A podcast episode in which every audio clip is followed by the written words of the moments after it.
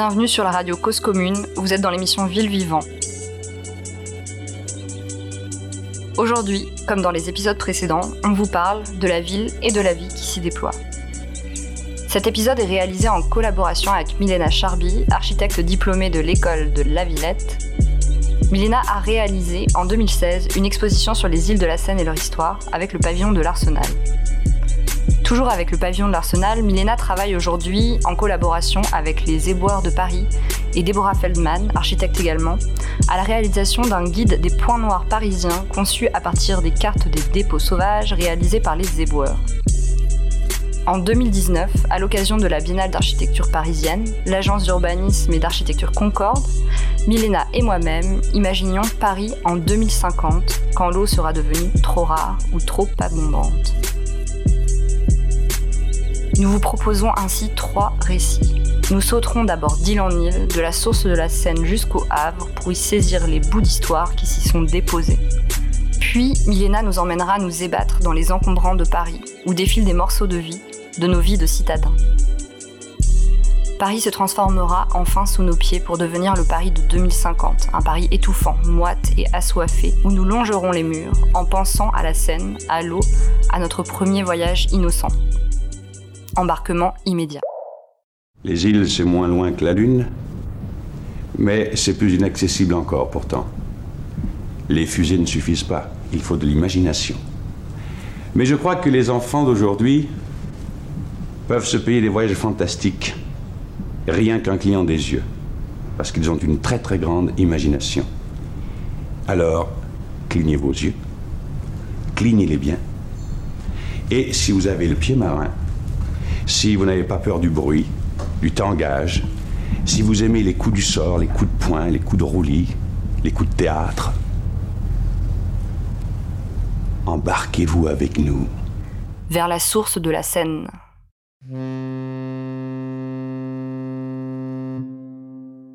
Lorsque j'ai commencé à m'intéresser aux îles de la Seine, j'ai tout d'abord souhaité connaître d'où elle prenait sa source. Et c'est comme ça que j'ai découvert l'existence de Sequana, la déesse de la Seine qui tantôt homme, tantôt femme, habite ses méandres et ses nombreuses îles. La première campagne de fouilles sur le site de Sequana a été ouverte en 1836. Puis quatre campagnes se sont succédées. Et on pensait avoir trouvé la source du fleuve, mais non. En 1967, la petite Simone Dates, son diplôme en poche, vient récalcitrante faire son premier stage dans la bourgade de Source Seine, alors qu'elle rêvait plutôt d'aller découvrir des merveilles en Égypte, à Pompéi ou au Moyen-Orient. Le premier jour, son cartable en cuir sur le dos, sa mine de plomb derrière l'oreille et ses chaussettes blanches remontées jusqu'aux genoux, elle ose à peine s'accroupir dans la boue de la source pour fouiller. Mais le lendemain, elle arrive avec des guêtres, le surlendemain, avec des bottes en caoutchouc, et puis la semaine suivante, elle a même sa trousse à outils, son casque et ses gants. Un matin, elle est interpellée par les aboiements d'un joli border collie qui passe par là avec son maître. Les aboiements sont insistants et elle décide d'aller voir ce qu'il se passe. Elle sort du site archéologique protégé, mais se rend compte que le chemin qu'elle suit se déroule le long d'un petit ruisseau. C'est probablement l'un des premiers méandres de la Seine, et par hasard, elle tombe sur une sculpture de bois qui se désagrège immédiatement en poussière à l'instant où elle la sort de l'eau, au contact de l'oxygène de l'air.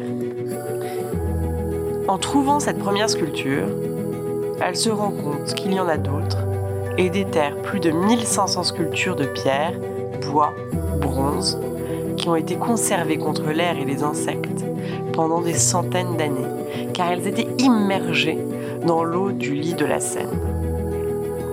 Ces sculptures sont toutes exclusivement des ex-voto, des mains, des pieds, des bras, des sexes féminins et masculins, des yeux.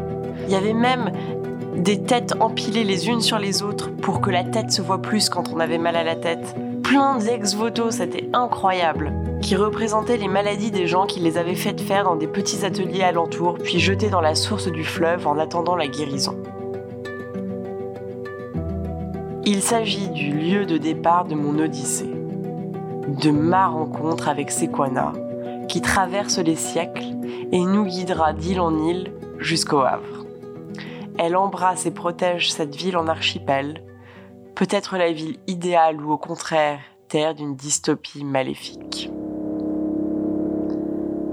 Je laisse derrière moi un ex-voto pour tenter d'apaiser toutes mes névroses, insomnies et maux de dos, afin de voguer paisiblement vers l'avenir ou le passé, je ne sais plus trop.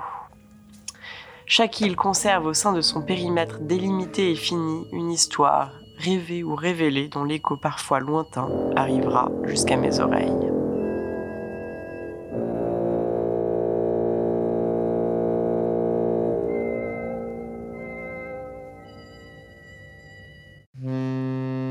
L'île Olive. Un jour, Sequana reçut en pleine face une branche d'olivier. Cet événement étrange la fit quitter son lit et s'en aller à la rencontre de ses oliviers, poussant dans l'un de ses méandres. Elle arriva dans la petite ville paisible de Nogent-sur-Seine. Monsieur Olive, un habitant fidèle de cette bourgade, collectionne depuis sa plus tendre enfance des graines d'olivier. Il décide d'étendre sa collection à d'autres essences et se procure au marché noir des graines et boutures venant du monde entier qu'il fait gentiment pousser dans sa serre au fond du jardin.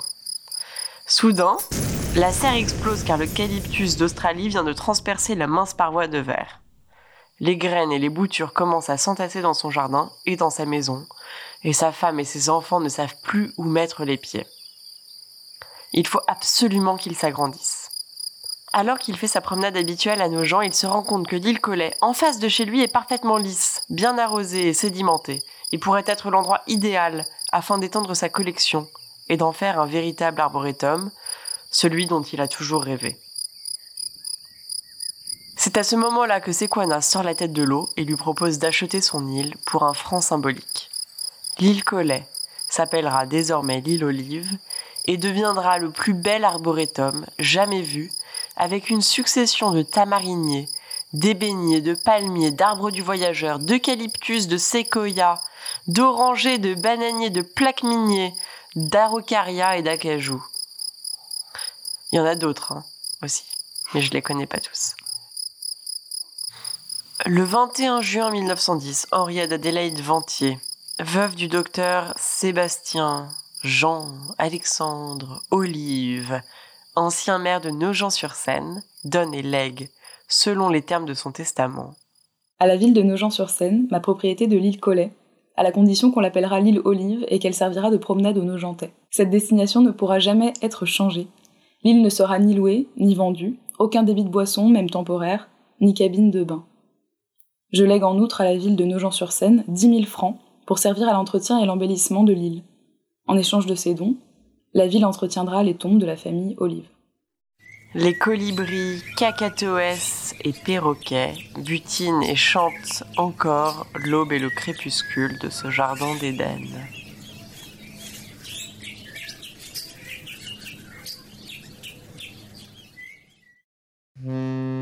L'île Saint-Étienne. Alors que l'île Saint-Étienne et l'île Saint-Nicolas étaient encore séparées par un fossé, on dit que Jeanne d'Arc, ou peut-être était-ce Sequana, s'arrêta à Saint-Nicolas et que c'est là qu'elle entendit cette prédiction. Tu seras prise et condamnée. Au tout début du XIXe siècle, l'aumônier des prisons en dit. Le premier thermidor de l'an 11, soit le 20 juillet 1803, l'Hôtel-Dieu Saint-Nicolas était transformé en maison de répression pour les femmes condamnées à la réclusion. Napoléon, souhaite en faire une des maisons centrales des plus importantes et des mieux aménagées de France. Ainsi, des travaux d'extension qui s'échelonnent de 1812 à 1885 absorbent la pointe orientale de l'île pour la construction de la maison centrale de Melun. Insula, isola, isolement. L'isolement est le principe premier d'une prison. Il a pour étymologie le mot isolato, séparé comme une île une île est une prison.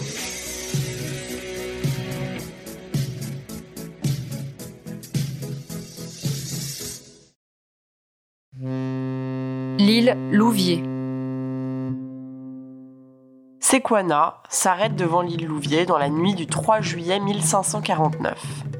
une centaine de chevaliers partent à l'assaut de l'île pour offrir au roi le spectacle d'un siège, d'un combat naval. Depuis leur embarcation, Henri II et Catherine de Médicis assistent à la prise de la forteresse théâtre qui s'enflamme parmi coups d'épée et de feux d'artifice. Ainsi, on raconte Le troisième jour de juillet fut dressée une bataille navale et donné l'assaut de gens de pied contre une petite ville sainte en l'île Louviers.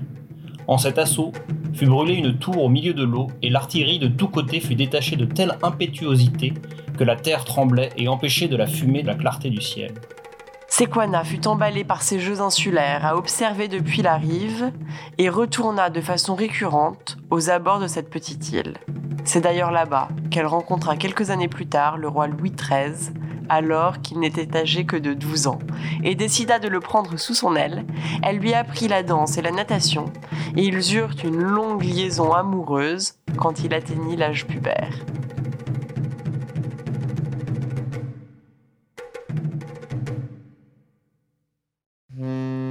L'île des cygnes. Louis XIV raffolait de cygnes. Ces oiseaux si élégants, purs et métaphores des poètes. En 1672, afin d'embellir la capitale, il fait introduire sur l'île Macquerel 40 cygnes envoyés par l'ambassadeur du Danemark à la demande expresse de Colbert pour voir proliférer ces divins oiseaux sur la Seine.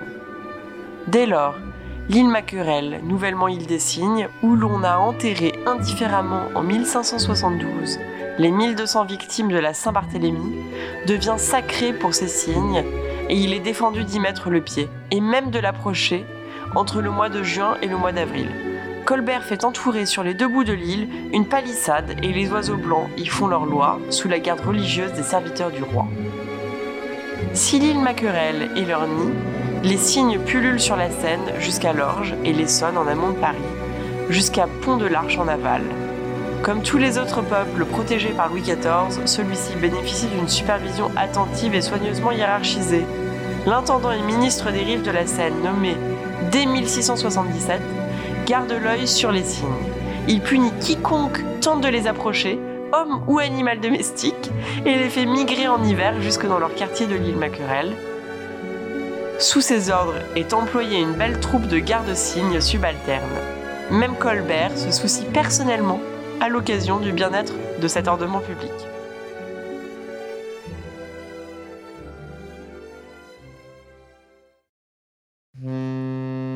Île aux chiens. The humans have tried everything. Now it's up to us dogs. The twilight bark. A sound alert!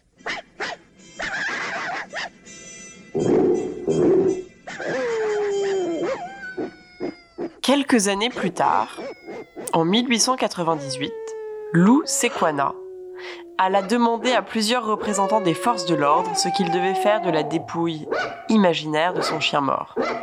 Il ne reçut aucune indication précise. L'un d'eux lui rétorqua. Il n'y a qu'un moyen, c'est de faire empailler votre cabot. Il s'adressa d'abord à la Société protectrice des animaux, la SPA, qu'on connaît tous, qui rejeta l'initiative probablement jugée comme secondaire et retenta sa chance auprès de Marguerite Durand, grande figure féministe et directrice du journal La Fronde, séduite par le projet.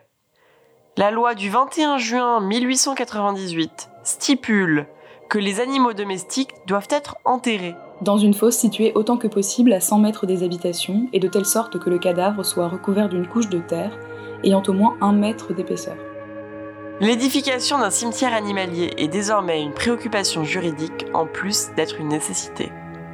Lou Sequana, dans un article qui paraît dans l'Ami des chiens le 25 mars 1899, écrit Peu importe que l'on nous raille lorsque nous crions bien haut que la dépouille du chien vaut mieux que la boîte à ordures ou le trou de l'égout. Mais à côté de ces vues plus élevées, il y a la question pratique. Il n'y a pas, à Paris, de moyen de se débarrasser d'un animal mort. Quelques parties comprennent, on s'expose à une contravention. Nous venons répondre à un véritable besoin. Le cimetière des chiens qui contiendra plus d'un hectare sera installé à l'île des Ravageurs à Agnières. C'est donc à quelques mètres du très réputé cercle nautique d'Anières fréquenté par de riches lords anglais et autres personnalités distinguées, sur cette petite île de la Seine peuplée de ceux qu'Eugène Sue nomme les pirates d'eau douce. Que Lou Sequana et Marguerite Durand décidèrent d'établir la Société française du cimetière pour chiens et autres animaux domestiques, qui naît le 2 mai 1899. La nécropole atypique comporte les mêmes attributs qu'un cimetière présentant des sépultures humaines, à quelques détails près. Le portail monumental est conçu pour s'ouvrir lors des cortèges funèbres.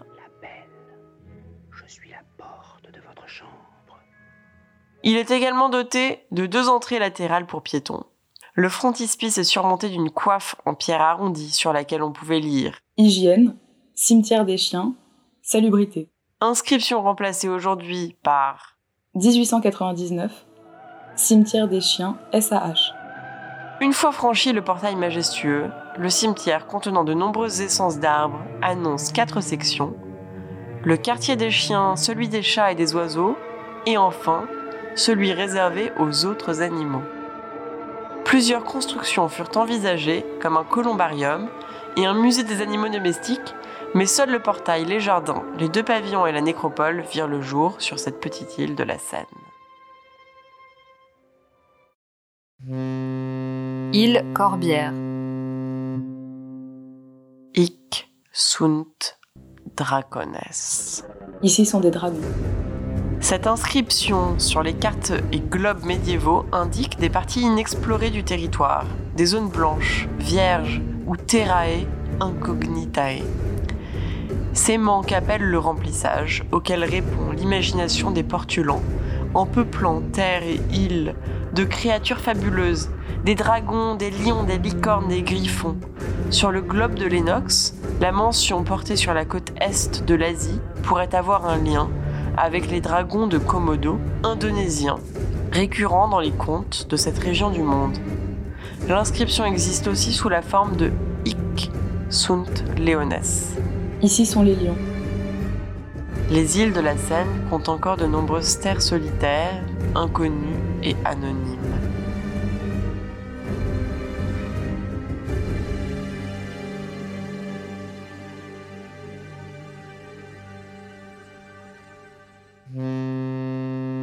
Île du Platet. C'est sur l'île du Platet que sont mises en pratique les théories naturistes énoncées au début du XXe siècle par les frères d'Urville, deux médecins hygiénistes, créateurs à la fois de la maladie de l'homme habillé et de sa cure en homme déshabillé. Au courant de l'été 1927, les deux frères jettent leur dévolu sur l'île afin de créer Physiopolis, la grande œuvre française de plein air. Ils la décrivent avec enthousiasme. Deux bras larges de la Seine l'éloignaient du monde civilisé, et avantage inespéré, aucun pont ne la reliait à la rive. C'était le paradis. Sur l'île du Platé, la tenue la plus habillée est un maillot fabriqué spécifiquement pour Physiopolis, vendu dans un seul magasin parisien et présenté en trois couleurs différentes, bleu, rouge et noir. Sur l'île, La tenue de femme la plus déshabillée est le slip, comme celui d'homme, complété du cache-sein. La société recommande, pour les slips et les cache-seins, les étoffes de couleur noire ou au pis rouge ou bleu. La couleur blanche est à éviter parce que de loin, l'être vêtu de blanc a l'air nu. sans pont et habité par des hommes tout nus, jouant au Robinson, la cité semble anarchique, presque hippie avant l'heure. Mais il n'en est rien. Composée de rues à angle droit et de lots de 42 à 56 mètres carrés, son organisation spatiale est rigoureuse. Les physiopolitains eux-mêmes se lancent dans la construction des infrastructures communes. Les pionniers campent dans des tentes en toile jusqu'à ce que l'architecte Maxime Narcisse Livera ne mette en place des tentes fixes en fibrociment à la structure simple. Une porte, une fenêtre et au mur incliné permettant de limiter l'ombre portée sur la parcelle. On y voit encore aujourd'hui la doyenne de l'île y faire ses exercices quotidiens devant sa tente fixe. Peut-être serait-ce Sequana? Île de Belsinac. L'île de Belsinac apparaît et disparaît sans cesse. Submergée en 1330, elle renaît quelques années après. Engloutie en 1597, elle ressuscite à nouveau en 1641 pour disparaître une dernière fois en 1710. Située face à Villequier, et maintenant, quelque part dans les terres humides de Watteville, pays de Côte-Bec-en-Caux, à l'endroit où Léopoldine, la fille chérie de Victor Hugo, fut emportée par le mascaret, phénomène fréquent sur la Seine lorsque l'on se rapproche de l'estuaire. Il s'agit de brusques surélévations de l'eau d'un fleuve provoquées par l'onde de la marée montante lors des grandes marées. Les îles de la Seine sont des formations alluviales, des dépôts de sédiments là où le courant perd de son intensité. Constituée de sable et de sédiments marins, l'île de Belsinac mesure 2,25 km de long sur 1,12 km de large, mais sa forme fluctue. L'île revêt une ambiguïté constitutive. Formée de terre, elle se définit néanmoins par la mer, le lac ou la rivière. Sa nature est donc essentiellement hybride. Elles naissent et disparaissent, se déplacent et changent de nom avec une déconcertante facilité. Après cette marelle sur les îles de Seine, on revient à Paris et on ne bouge plus pour scruter un nouvel archipel, une constellation presque invisible, celle des encombrants parisiens.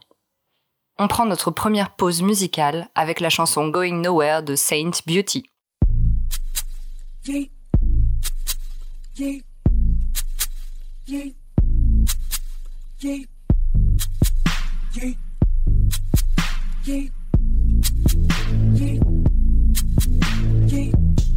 Hands in the air,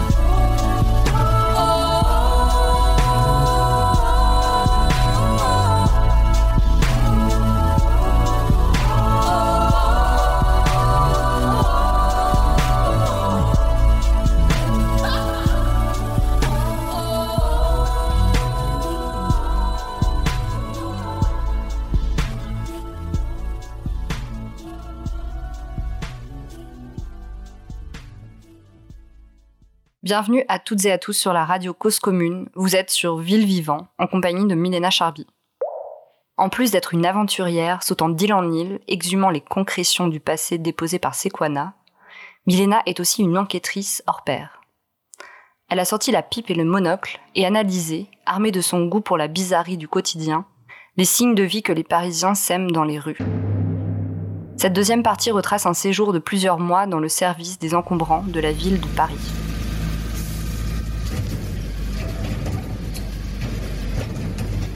Hashtag W. Un W, un code, un matricule composé de lettres et de chiffres. Le numéro sésame que donne la mairie de Paris à ceux qui veulent en finir avec leurs souvenirs. Du mobilier domestique qui se transforme en monstre, venu chatouiller ma curiosité. Je ne m'en suis pas aperçu sur le champ, il a fallu que mon œil s'éduque à repérer de loin, puis de très loin, tous ces rebuts d'objets qui jalonnent la ville. Petit à petit, l'obsession s'est installée jusqu'à ce que l'envie d'aller observer ces amoncellements de plus près me force à me détourner des trajets linéaires et clairs prévus initialement.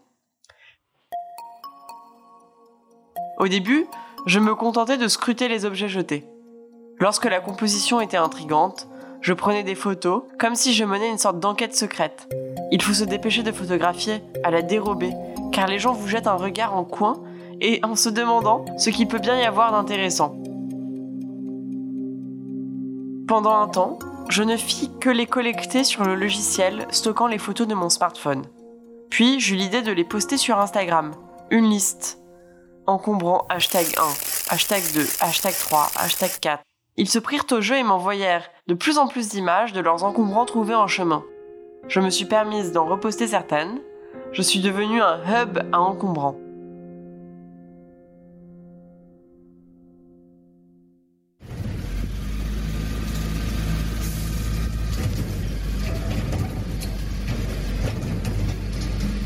Cueillette. Il ne s'agit pas de se contenter de n'importe quel encombrant. Je regarde ce phénomène avec les yeux d'André Breton et de tous les surréalistes qui se sont amusés d'objets étranges bien avant moi. C'est de là que me vient cette fascination. Petite, mon jeu préféré était d'ailleurs de composer des cadavres exquis. Dès que je le pouvais, je passais mes après-midi à agencer des armoires, des têtes de clown, des queues de sirène et des abat-jours fleuris avec ma grand-mère artiste qui m'avait appris ce jeu dément. Si l'on n'est pas un tant soit peu surréaliste dans l'âme, on ne peut pas apprécier les encombrants. On les considère alors seulement comme du moche, du sale, de l'abject. En fait, c'est une fascination un peu poubelle. Mais c'est que pourtant, l'encombrant est une trouvaille. Dès que je sors de chez moi, la ville devient un potentiel trésor. Ainsi je dérive. Je ne marche plus de chez moi à la boulangerie, mais de chez moi à la boulangerie en espérant très très très fort qu'un monstre me surprenne et qu'il devienne ma trouvaille de la journée. Un monstre, c'est un encombrant bien sûr. Comme une chasseuse-cueilleuse du dépôt résiduel de notre époque boulimique.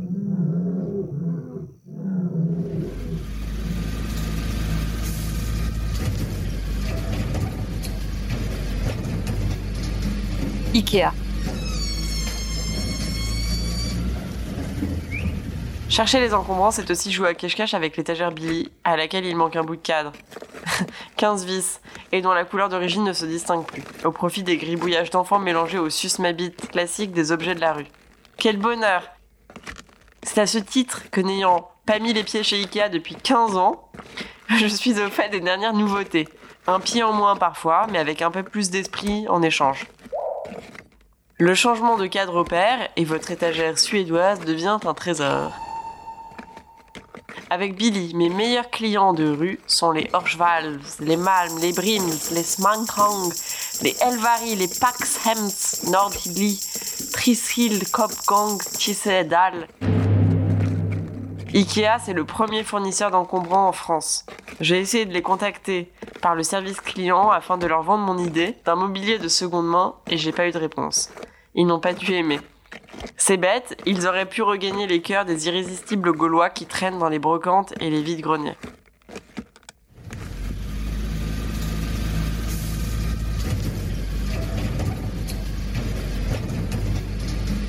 Ronde. Mais il manque encore une étape. Il fallait bien que je fasse quelque chose de ma découverte extraordinaire. Être moi-même éboueuse est donc devenu la suite logique de mon nouveau projet de carrière indexé à mon obsession salvatrice, qui s'exprimait jusque-là seulement sur Instagram. Une résidence à la poubelle, c'est mieux qu'à la Villa Médicis. Ça c'est clair. Caméléon tout terrain, il fallait donc que je sois dedans, au milieu des sacs verts et des camions, soit un gladiator, soit un jumper, que je vois le plus encombrant possible, que je ne passe à côté de rien. Je voulais balayer le maximum d'adresses, voir qui était le plus riche, le plus radin, le plus sale. Après avoir réussi à braver les barrières hiérarchiques des différents services de la mairie de Paris et tous ces dédales, je commence par faire des rondes avec les agents de la division du 14e arrondissement et au rythme de deux matinées par semaine, je découvre Paris par le prisme de ses rejets. Mais vraiment.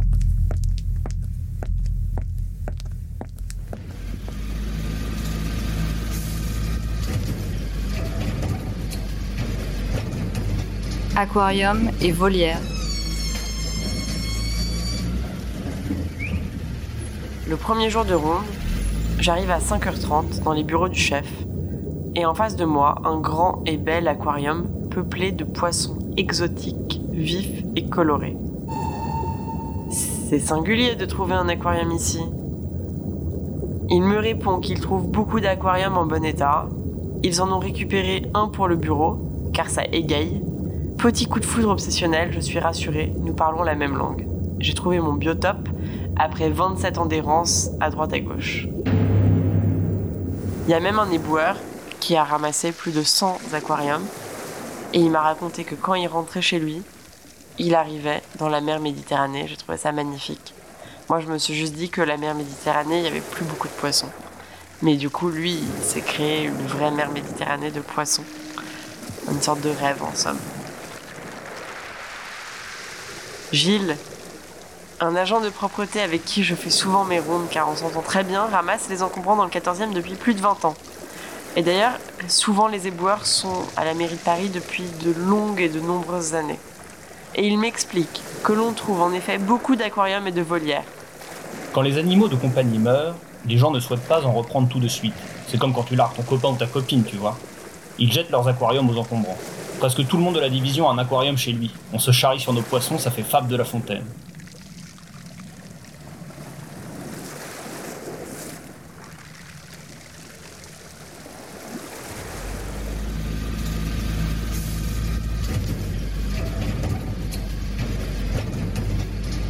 Poussette. Cédric, fan de manga. Il a donné des prénoms japonais à ses enfants qui s'appellent Mayuko et Torakio. Il revendique sa passion pour la trouvaille de poussettes. Je ne sais pas pourquoi, mais j'adore trouver des poussettes. Et quand elles sont neuves, c'est encore mieux. Une fois, en l'espace d'une semaine, j'ai trouvé trois poussettes McLaren toutes neuves, dont une pour jumeaux. Mes enfants sont trop grands, mais je les ai revendues sur internet et à des amis. Les poussettes, on en trouve tout le temps et presque toujours en bon état. La poussette, c'est le cadeau des grands-parents quand on a un enfant. Alors souvent, c'est de la bonne cam. Chacun veut sa nouvelle poussette pour son nouveau-né, un nouveau roi attend. Les trucs de case, c'est pour la rue.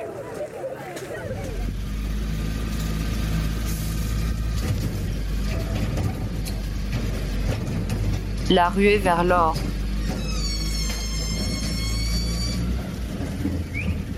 Un jour, j'insiste auprès d'Amadi. Il est agent dans le 14e, secteur 6, à la ville depuis 27 ans, pour qu'il me révèle son secret le mieux gardé, sa plus belle trouvaille. Il me répond du tac au tac, sans sourciller. De l'or. Ah bon? Moi j'en étais aux poussettes. Je, me, je mets 30 secondes à m'en remettre. Un chercheur d'or, c'est encore mieux ça.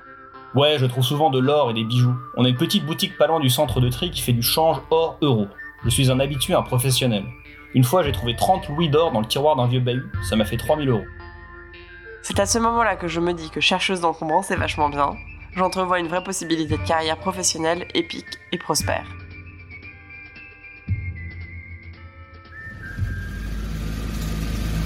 Point noir. Point noir. Tadam. Point noir. Point noir. Doudoudoudou. Après les adresses officielles, j'accompagne les agents pour une autre ronde, ma préférée, celle des points noirs. les points noirs, c'est des endroits de la ville propices à recevoir tous les jours des dépôts clandestins. Il s'agit d'allées larges, trop larges pour que les riverains se les approprient, d'impasses, de recoins, d'interstices, entre deux carrefours, d'angles de rue, de renfoncement, etc., etc. L'expérience de l'éboueur permet de comprendre la ville par le bas. Je mis quelques semaines à découvrir que les éboueurs cartographiaient la ville. En effet, ils repèrent sur des plans, en indiquant par des points colorés, les endroits où ils sont sûrs de trouver des encombrants clandestins. Ces encombrants dits clandestins sont d'ailleurs susceptibles d'amende si la brigade des boueurs enquêteurs retrouve l'auteur de ces dépôts. Les éboueurs, en dessinant ces cartes afin de faciliter leur travail, repèrent sans le savoir des morceaux de la ville qui n'ont jamais été révélés et nommés en tant que tels. Ces anomalies récurrentes sont autant les encombrants que les recoins dans lesquels ils s'insèrent, autant le contenu que le contenant. Le déchet étant mobile, les points indiqués sur les cartes ne sont donc pas des indications d'encombrants, mais bien des indications d'endroits fortement susceptibles d'avoir recueilli des déchets, des objets encombrants. L'encombrant vient révéler des espaces qui d'ailleurs sont accessibles et parfaitement visibles, mais qui par leur indétermination ontologique n'ont absolument aucun usage précis et deviennent une évolution en volume de la poubelle, c'est-à-dire une poubelle à ciel ouvert qui peut accueillir de plus gros déchets, donc des encombrants.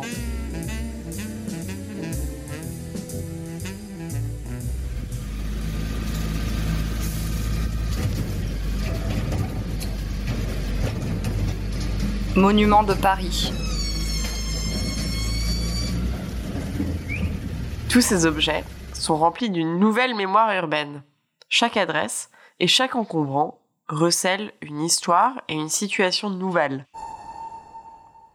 Paris est une ville figée dans son histoire, narcissique, et qui ne cesse de se regarder. Heureusement, les encombrants sont sa chance de raconter une nouvelle version de la ville et de son junk space. Ces encombrants sont les monuments de notre réalité contemporaine.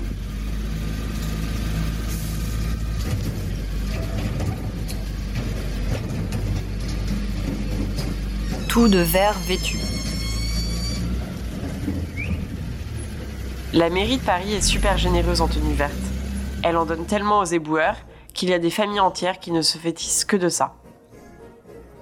Moussa, agent à la mairie de Paris dans le secteur du 1er, 2e, 3e, 4e arrondissement depuis plus de 20 ans, me raconte que tout son village au Cameroun est habillé en vert. Des noirs vêtus de vert sur notre terre de feu. Ça l'amuse, et moi aussi.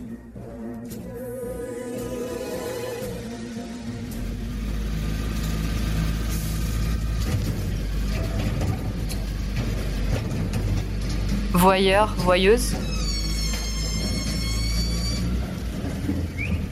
L'encombrant répond aux besoins maladifs du voyeur, la possibilité de voir des intérieurs, découvrir l'intimité des gens, et ce, gratuitement, dans les rues. Parfois, on peut tomber sur des vies entières. Il m'est arrivé, avec deux amis, de tomber sur une valise remplie de lettres d'amour. Peut-être qu'en les laissant aux encombrants, vos vies ne seront pas tout à fait oubliées. Une fenêtre s'ouvre sur l'intimité des Parisiens, dans les recoins sans vocation de la ville. C'est maintenant le moment de prendre une nouvelle pause musicale et de suivre le duo The Pirouette sous la douche avec la chanson Vitamine.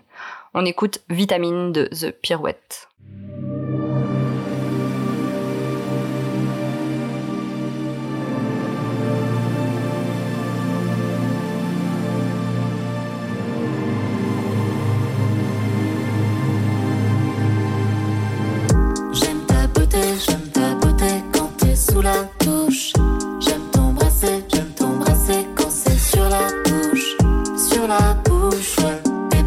chocolate.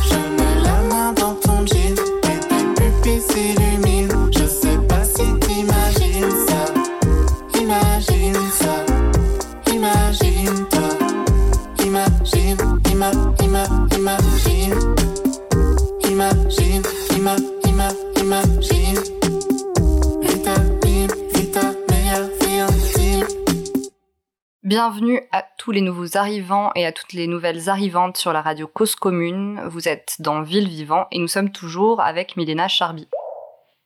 Milena et moi, nous vous proposons un dernier voyage, un voyage temporel cette fois. On est bien dans Paris, ce Paris déjà dystopique aujourd'hui, mais le paysage a changé. C'est l'été et les textes des scientifiques du passé résonnent étrangement dans les rues étouffantes de la capitale. Le constat dressé par la division eau de l'ONU est clair. L'eau est le premier intermédiaire par lequel le changement climatique impacte les écosystèmes terrestres, ainsi que le mode de vie et le bien-être de nos sociétés. Ces impacts peuvent jouer à la fois sur le cycle annuel de l'eau et sur les extrêmes, comme les risques d'inondation et de sécheresse, et ainsi affecter durablement l'hydrosystème. L'agriculture et l'urbanisme, éléments importants sur le bassin de la Seine, devront s'adapter pour mieux supporter l'élévation de la température et l'évolution de la ressource en eau.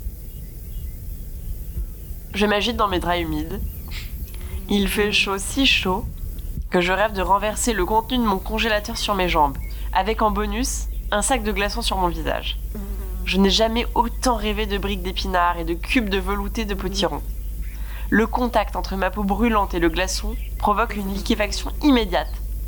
Paris, l'été, c'est une souffrance thermique, surtout physique. Pas la moindre fontaine pour se rafraîchir sur le chemin du boulot. Je serais prête à sauter pieds nus de flaque en flaque, comme quand je jouais à la marelle. L'eau est décidément devenue une denrée rare dans cette ville. Alors je trouve de motiques astuces. Ma dernière parade, marcher au plus près de la pierre, raser les façades des bâtiments pour profiter des taches d'ombre portées par leur toit. Mais c'est plutôt un placebo qu'un rafraîchissement effectif, car il fait toujours chaud à l'ombre. Selon les prévisions scientifiques, en 2050, l'hydrologie du bassin de Seine sera affectée par l'augmentation de la température du globe de 2 degrés Celsius. Les précipitations seront plus faibles en automne et en été, et leur évolution est incertaine en hiver et au printemps. L'évaporation de l'eau sera plus forte. Par conséquent, les nappes phréatiques se rechargeront moins et le débit de la Seine sera plus faible. En été, alors que la ressource en eau sera au plus bas, les besoins seront accrus. En plus des demandes classiques en eau, sa capacité de climatisation naturelle de la ville par évaporation directe ou par l'évaporation des végétaux deviendra certainement cruciale. Les végétaux produisent également des espaces ombragés qui jouent un rôle dans le rafraîchissement de l'espace urbain. Ceux-ci, comme les champs, auront besoin d'être plus irrigués. Le rafraîchissement urbain pourrait également prendre la forme de baignades, mais les cours d'eau franciliens seront probablement fortement pollués en été, puisque la baisse du niveau des cours d'eau induit une plus forte concentration des polluants. Les crues de Seine ne seront pas moins fréquentes pour autant, ainsi des épisodes de manque et de surabondance scanderont peut-être l'expérience urbaine de l'eau. La Seine, elle me nargue. Je la soulève, qu'elle sorte de son lit et qu'elle arrive à moi, sur moi, qu'elle m'emporte Je me souviens avec nostalgie de cette formidable crue du mois de juin 2016. Les arbres sont tout secs. Eux aussi ont soif et attendent que les chiens viennent leur pisser dessus. Comme par hasard, il ne pleut plus. On peut se dire que le jardin de demain sera aride ou ne sera pas. J'aimerais autant marcher dans une ville où les cactus seraient heureux plutôt que de voir ces marronniers haussmanniens crier au suicide les grilles d'alphans qui entouraient jadis leur tronc ont presque tout été vandalisées ou arrachées par la mairie de Paris, afin de végétaliser, dit-on. Pourtant, on n'y trouve rien. Quelques mauvaises herbes, surtout de la terre inerte. L'utilisation d'eau potable pour l'évacuation des excrétats humains ne va plus de soi. Dans un contexte de potentielle pénurie, des eaux moins traitées pourraient être utilisées pour les toilettes. De plus, l'urine apparaît comme une ressource pour l'agriculture car elle contient de l'azote. Les villes sont donc de potentiels espaces de production d'engrais. Des toilettes séparatives permettant la récolte des urines pourraient bousculer le paysage habituel des logements franciliens. Cette nouvelle économie des excrétats permettrait d'épargner les cours d'eau, réceptacles depuis le 19e siècle, des eaux usées domestiques et industrielles, traitées seulement et partiellement depuis la deuxième moitié du 20e siècle. L'idée, c'est de pouvoir rendre un espace qui est l'eau, les canaux, les fontaines. Tout ça appartient à l'espace public. Et nous, on a envie de dire putain, on a la chance d'avoir ces points d'eau, on a la chance d'avoir ces accès à l'eau et au plaisir que ça peut être de se baigner ou de jouer autour. Et de réinventer la ville en prenant l'eau en compte en fait. Ce qui existe nulle part. Ce qu'on fait, c'est qu'on construit des bassins municipaux. Mais il y a tout un tas de nouvelles techniques qui existent pour nettoyer l'eau qui ne sont pas mises en place. Les gens n'en ont rien à faire. Parce que quelque part, si tu laisses un terrain vague et que tu dis tu peux faire n'importe quoi dessus, il y a peu de chances pour que les gens soient en mode on va aller faire une belle petite pelouse. Tu vois ce que je veux dire? Si tu ne prends pas soin d'un endroit, ou s'il n'y a pas l'intention de prendre soin d'un endroit, de dire tiens, ça peut être autre chose qu'une poubelle ce truc, eh ben. Donc, on espère un petit peu changer les mentalités là-dessus. Et les pouvoirs publics, qu'à un moment ils prennent conscience des possibilités, qu'ils voient qu'il y a plein de villes où les gens ont accès à l'eau de manière libre, qu'on n'ait pas deux camions de flics quand on va se baigner par exemple. Membre du laboratoire des baignades urbaines expérimentales, 19 septembre 2015. Notre ville, Paris, celle dans laquelle je vis, dans laquelle je me réveille tous les jours et qui m'étouffe, tant, c'est tissé à partir du fleuve. Un bien commun qui servait à se laver, à se baigner, à boire, à acheminer des marchandises, à se déplacer. L'aménagement du territoire français nous a peu à peu, nous les franciliens, coupés du fleuve. Les bâtiments industriels, les usines, les voies sur berge, les canaux enterrés, l'interdiction de la baignade. Le fleuve est devenu une autoroute impraticable et imbuvable.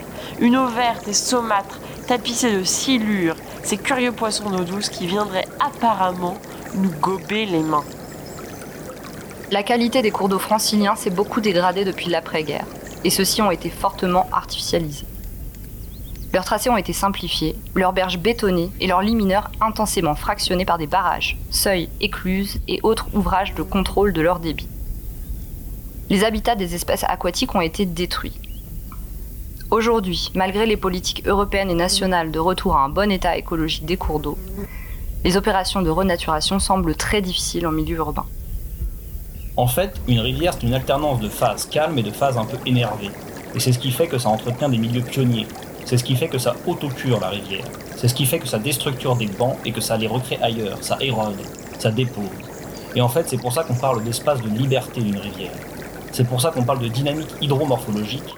Et en fait, ces aspects-là, ils sont très difficilement compatibles avec un milieu où l'emprise est définie. Elle est fixe. Et on voudrait qu'elle soit stable. Chargé de mission, syndicat de rivière, Île-de-France, 27 octobre 2016. La trace de cette eau nourricière, de ce fleuve sacré qui gicle de la corne d'abondance de la déesse Sequana, est comme réduite au néant dans cette ville qui pourtant à l'origine n'était qu'une île. Je continue à gigoter dans mon lit, en transpirant à grosses gouttes, en repoussant le moment fatidique où je devrais sortir dans la rue, habillé de la tête aux pieds en plein épisode de chaleur estivale. Depuis les années 1970, en lien avec l'étalement urbain et l'industrialisation, la gestion urbaine de l'eau, héritée de la période hygiéniste, est remise en question. L'imperméabilisation des sols, l'évacuation des eaux de pluie par les canalisations entraînent la pollution des cours d'eau et des inondations liées au ruissellement, parfois dramatiques. Les infrastructures urbaines en réseau, les canalisations, les usines, les canaux, les barrages sont de plus peu résilients, peu susceptibles de s'adapter à l'évolution des villes et du climat. Les politiques contemporaines proposent de reconsidérer la gestion des eaux en ville. Le tissu urbain doit intégrer dans sa conception les aléas climatiques, notamment les crues des cours d'eau et les pluies violentes. L'eau de pluie est transformée en ressource paysagère, sert au rafraîchissement, à la recharge des nappes phréatiques. Elle doit en partie être gérée dans les sites urbains. L'espace urbain classique minéral, rassurant et ferme, délimité et géométrique, doit laisser place à des espaces de pleine terre, de végétation, éventuellement à des zones humides, afin de préserver la ressource et de prévenir les catastrophes liées au manque ou à la surabondance d'eau. Au génie hydraulique a succédé le génie environnemental et peut-être l'ingénierie écologique ou les solutions fondées sur la nature. Je rêve à une ville qui, malgré la chaleur et la sécheresse, pourrait exhiber autre chose que du jus de pastèque pour se désaltérer. L'eau potable en est presque devenue plus rare que cette vilaine canette importée de Chine. J'attends parfois des heures qu'un nuage d'orage éclate au-dessus de ma tête. J'ai tout essayé. Je guette le bon nuage, le blond clair-obscur les soirs d'été orageux. Mais celui qui est menaçant ne gronde point et le soleil refera surface peu de temps après, j'en suis certaine. J'ai d'ailleurs aussi essayé les danses de pluie, mais rien n'y fait. Je rêve d'une ville qui révélerait l'aménagement de son infrastructure aqueuse, ses robinets et ses rigoles, ses flaques d'eau gisantes, ses fontaines et ses lavoirs, ses bassins de rétention, ses barrages et ses écluses, ses grands réservoirs et ses nappes, ses nouilles humides, ses caniveaux, ses canaux et ses marais, ses ruisseaux, ses douches, ses tuyaux, ses aqueducs et ses bouches d'égout.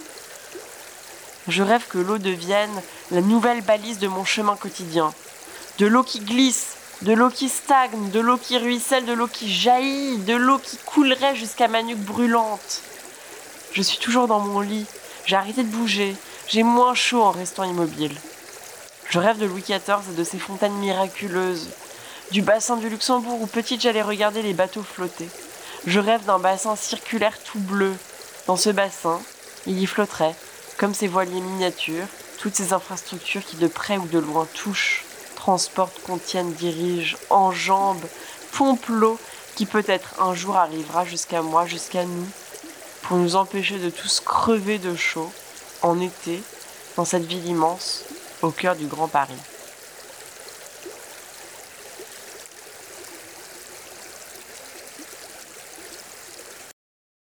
Cette émission est construite à partir de toute une série d'extraits dont vous pourrez trouver les références comme d'habitude sur le site internet de l'émission Ville Vivant sur la radio Cause Commune. Bonne journée à tous, à bientôt